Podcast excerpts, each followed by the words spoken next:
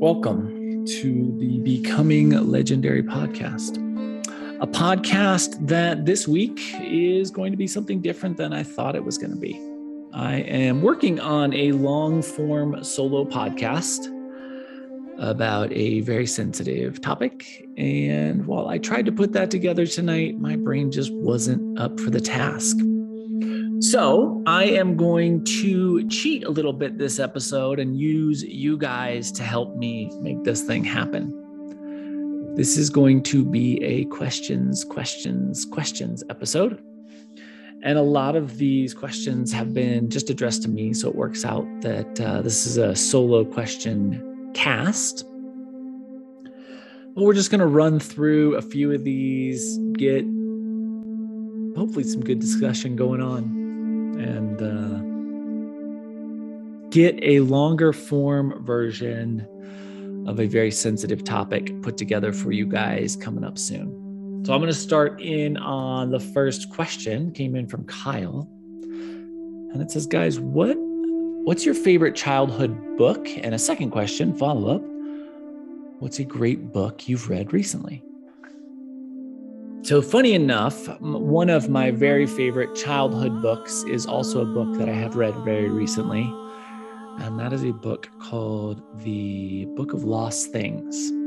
So, The Book of Lost Things is a incredible, incredible book about story and how the stories that we are exposed to impact our lives.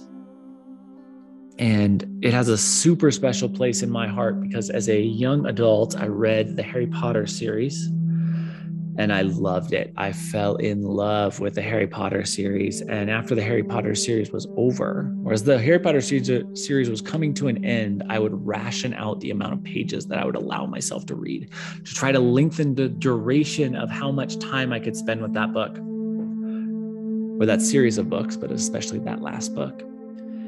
And um, after Harry Potter, I couldn't find anything I could get into. Every book I started, I just it didn't hold up to the standards of Harry Potter. And then I found the Book of Lost Things.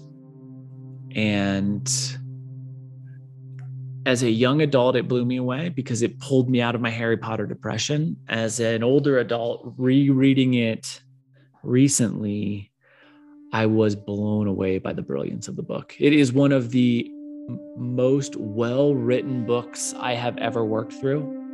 It is one of, you know, all kind of young adult books have kind of a couple layers of of story, right? They have a layer of a story that can be perceived from someone with a little bit more wisdom, a little bit more time on the earth, and they have a layer of story that can kind of be perceived by a younger audience.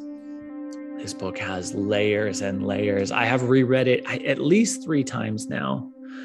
And every single time through has been an unfolding of brilliance that I just can't imagine is possible on this planet. But wow, that book is stunning.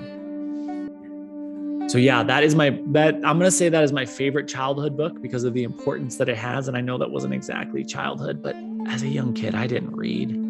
I didn't do anything. I've told that story on here, I think, too many times, but failing out of life. So, um, yeah, as a young adult, after I'd kind of realized that I did have a very, very highly functioning brain, I should use it. I started to read a lot. So, Book of Lost Things, favorite childhood and book I've read recently. All right, next question comes in from Mark. And this question says, Patrick, what do you think about Joe Rogan? and uh, that's a pretty funny question. Um, so I put some social media posts out about how disappointed I am that the CEO of Spotify, Daniel Ek, I think, made statements um, basically saying that while he is embarrassed to be associated with Joe Rogan, uh, he has financial goals that can only be reached by bridging partnerships with people that he may not be proud to be associated with. And I think that is a horrific answer. Um, and I think that is a horrific answer. And I know this isn't exactly diving into the question yet, but I'll get there. I think that is a horrific answer because it is saying what should be the quiet parts out loud, right? It is someone, it is a CEO of a company saying to you, Hey, I am willing to bend my morals to make money. I am telling you out loud and in public that because I have bold financial ambitions, I will throw my morals out the window to make that a reality. And I would say if someone's willing to say that publicly, the things that they're probably saying privately are likely pretty horrific. So that hasn't answered the question at all. What do I think about Joe Rogan? I think he's a bad guy. Um, you know, so this whole thing about people coming out and trying to get him quote unquote canceled for being a racist. In a lot of ways, um, many of the things he's saying are true, right? Like some of the of the old footage that was used against him was taken out of context, and also it's horrifically offensive. Um, so yeah, if you want to use the argument that it was taken out of context, I don't know. That's fine. I would say maybe progress, maybe say you've changed, maybe say you're a you you have evolved as a as a being and recognized that maybe what you used to do wasn't rad. But if you want to say it was taken out of context, there's some really really horrific stuff there. But that's not the reason I think he's bad or I think he's a bad guy. I think he's a bad guy because um, for all the complaining he does about cancel culture, uh, there is a rumored production company called Bent Pixels. And Bent Pixels uh, is rumored to be Joe Rogan, a Joe Rogan production company that just so happens to only get involved in problems that are related to the Joe Rogan universe and censor smaller creators from talking negatively about Joe Rogan. My very favorite example of this is um, when a friend of Joe Rogan's, Brandon Schaub, shout out to you homeless cats out there, when a friend of Joe Rogan, Brandon Schaub, accidentally let it slip on his podcast that Joe Rogan cheats on his wife. And I imagine this caused quite a bit of discomfort in the Rogan household.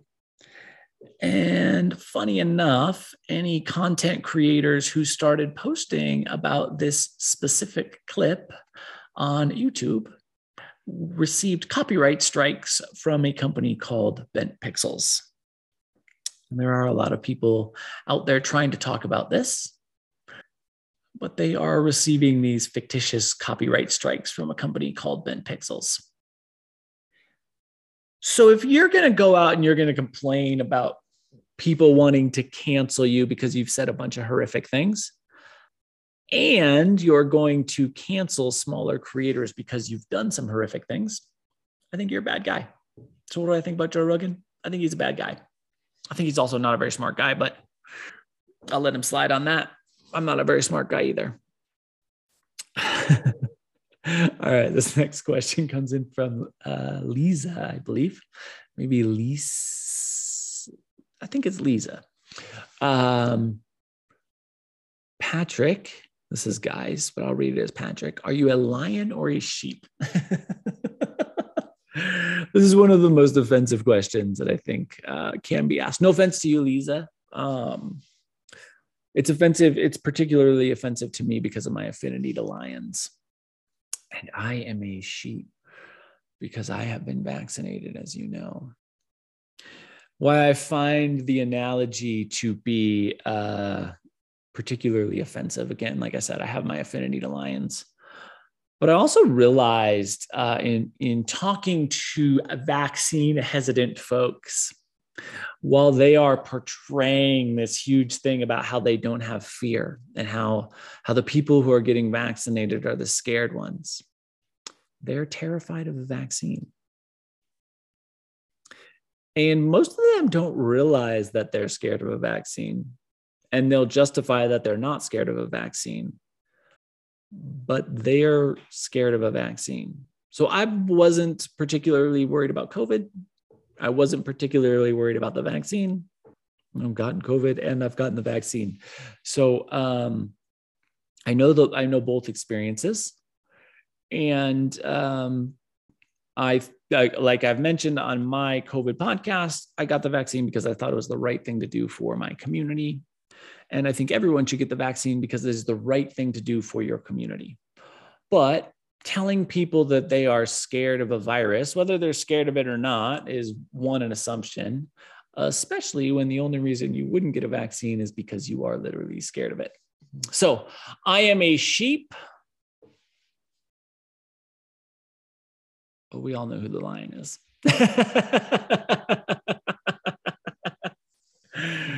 uh,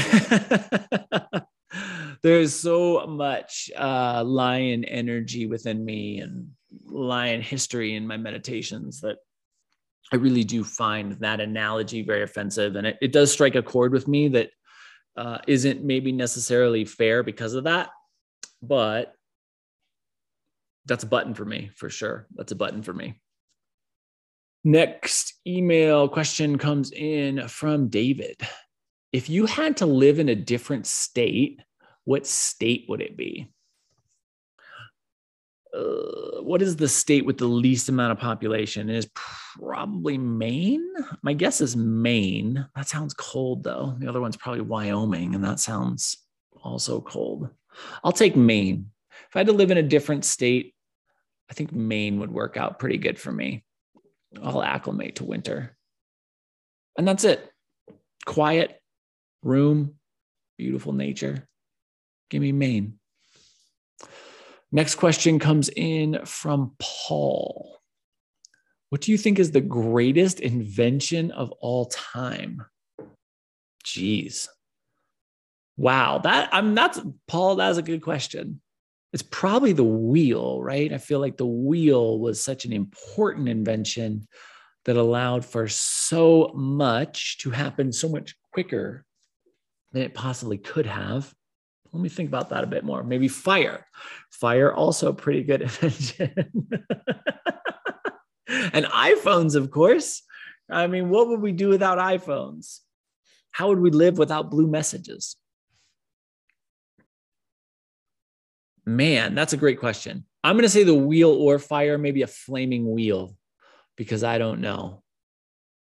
The greatest invention of all time definitely has to be something in that ilk, though, right? Got to be one of those early inventions that allowed for the compounding reality that exists that allows us to have a MacBook, that allows us to have a podcast? That was a good question. Okay, Kaylee, what is the hardest thing in your life right now? Man, you guys are coming with the heat tonight the hardest thing in my life right now is, whew, man, it is not feeling understood. I think that is definitely the hardest thing that I am experiencing in my life is that the Venn diagram of shared experience between me and a lot of people on the planet doesn't have as much overlap as it maybe ideally would. And that lack of overlap, that missing space of overlap, I know nobody wants to hear about the uniqueness and the specialness of me. I'm not saying I'm unique or special. I'm saying that I don't have a lot of overlap. a Venn diagram with not a lot of overlap. Um, but it really has. Uh, this has been an interesting, an interesting year where I have felt I have felt that a lot of the people closest to me have struggled to understand me. And it's the first time in my life that I've felt that way. And that has been a challenge. And I imagine that that's a challenge that is not that unique to me. I imagine most people don't necessarily feel remarkably understood. So, yeah, not feeling understood. hardest thing in my life right now. Probably the hardest thing in a few of your lives, too. And if that's true, keep doing your thing, keep being rad. Next question comes in from John. I like this. I like this. Kind of the opposite of the last one. John says, Patrick, what is the best thing happening on the planet right now? Gosh. uh, I love the I love the listeners of this show because this is a this is another just hard, challenging question that is really making me think. And I did this questions, questions, questions episode so that my brain could have a break. And I'm not feeling that. What is the best thing happening on the planet right now? Dang. I think it is a, there is a level of awareness about human experience and animal experience and life experience life right? There's a level of awareness around life that is probably the highest it's ever been.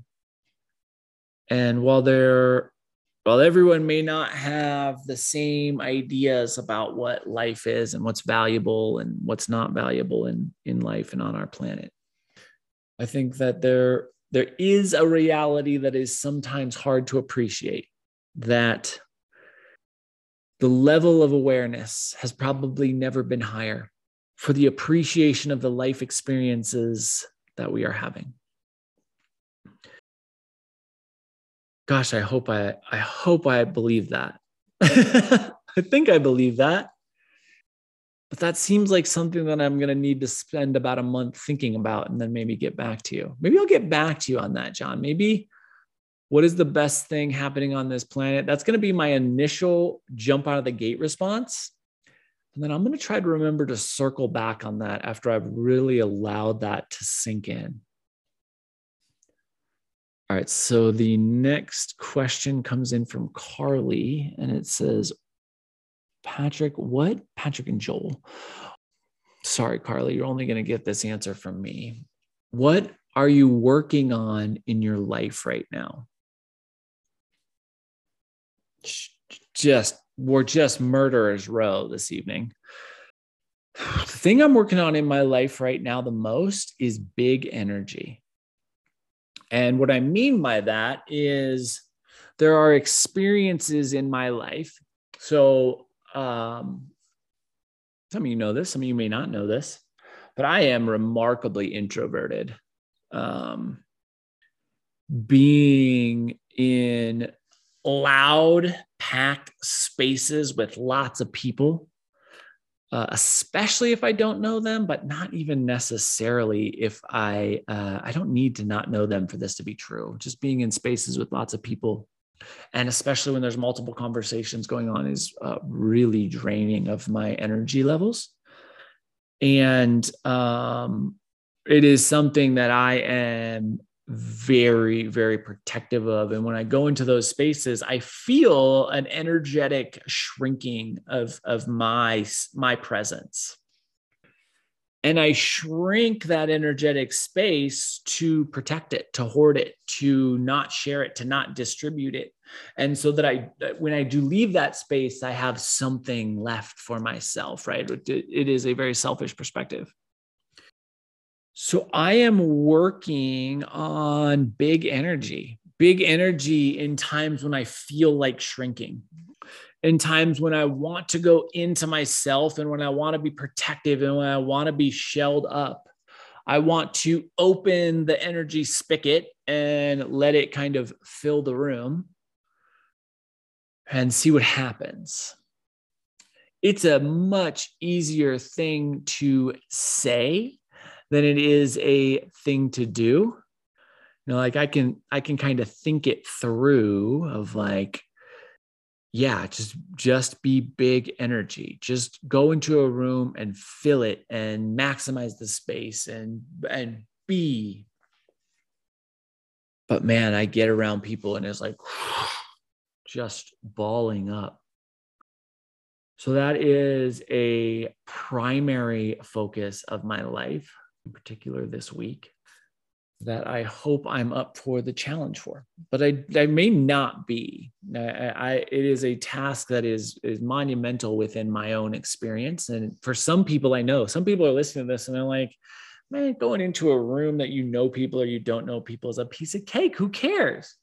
I get that experience. I wish I had that experience. I'd like to have that experience but that's not the experience I have right now. All right, moving on. Question comes in from Sarah, and it says, Patrick, are you married? I never have heard anything about your wife. And if you're not, why do you wear a wedding ring? Really good question. So, no, I'm not married. And I don't wear a wedding ring, although I do wear a ring that looks an awful lot like a wedding ring on my wedding finger. And um, the reason that I do that, I used to wear a ring very similar to this on my right hand. Now I have a Sadhguru Dhyanalinga uh, ring on my right ring finger. But I used to wear a wedding esque ring on my right hand. And the reality is, rings on your right hand um, get in the way a lot more. A ring on a ring on any finger other than the ring finger gets in the way all the time. I can tell you that. I've tried that out. And it just turns out that wearing a ring on my left finger, um, on my left ring finger, is the easiest place to store a ring. And my ring is a biometric ring. So if you're watching on YouTube, maybe I'll give you a little insight to a little computer board in there. Uh, it's an Oura ring and it measures a whole host of biometric data. Uh, most prominently for me is it is a research grade sleep analysis. And sleep is a very important thing in my life because of my constant managing of my energy levels. So I wear this on my wedding finger because I'm pretty non-traditional and um and it provides me with data that I deem more valuable than not wearing a ring. Simple answer. All right. Last question. And again, thank you. This was a treat to get to go through these. And this is a question from Thomas. It says, Guys, we all have things in our past that we regret. If you could go back and change one thing about your life, what would it be? Dang, with the questions tonight. So, this is a question um, that I have spent some i've spent some previous time thinking about this question this is a question that's been in my head before uh, there used to be things that i would dream didn't happen right? Wish didn't happen in my life. But the reality of now is that there is nothing that has happened in my life that i would wish out of my life. And that includes all of the horrific things that have happened in my life. Because I know how important the experiences that came from every single horrific thing that's happened in my life have become to my life now.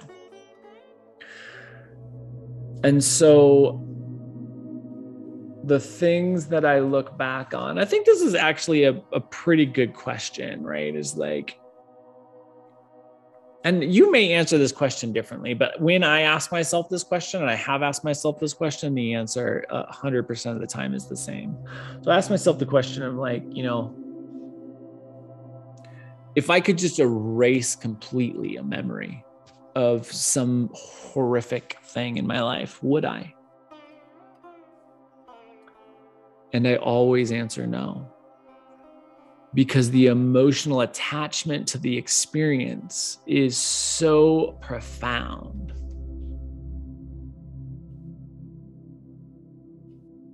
That I know it's a huge part of me. The there are challenging moments that have happened in all of our lives. And I think that those moments create massive amounts of energy. And that energy becomes part of us and it makes us who we will be in the future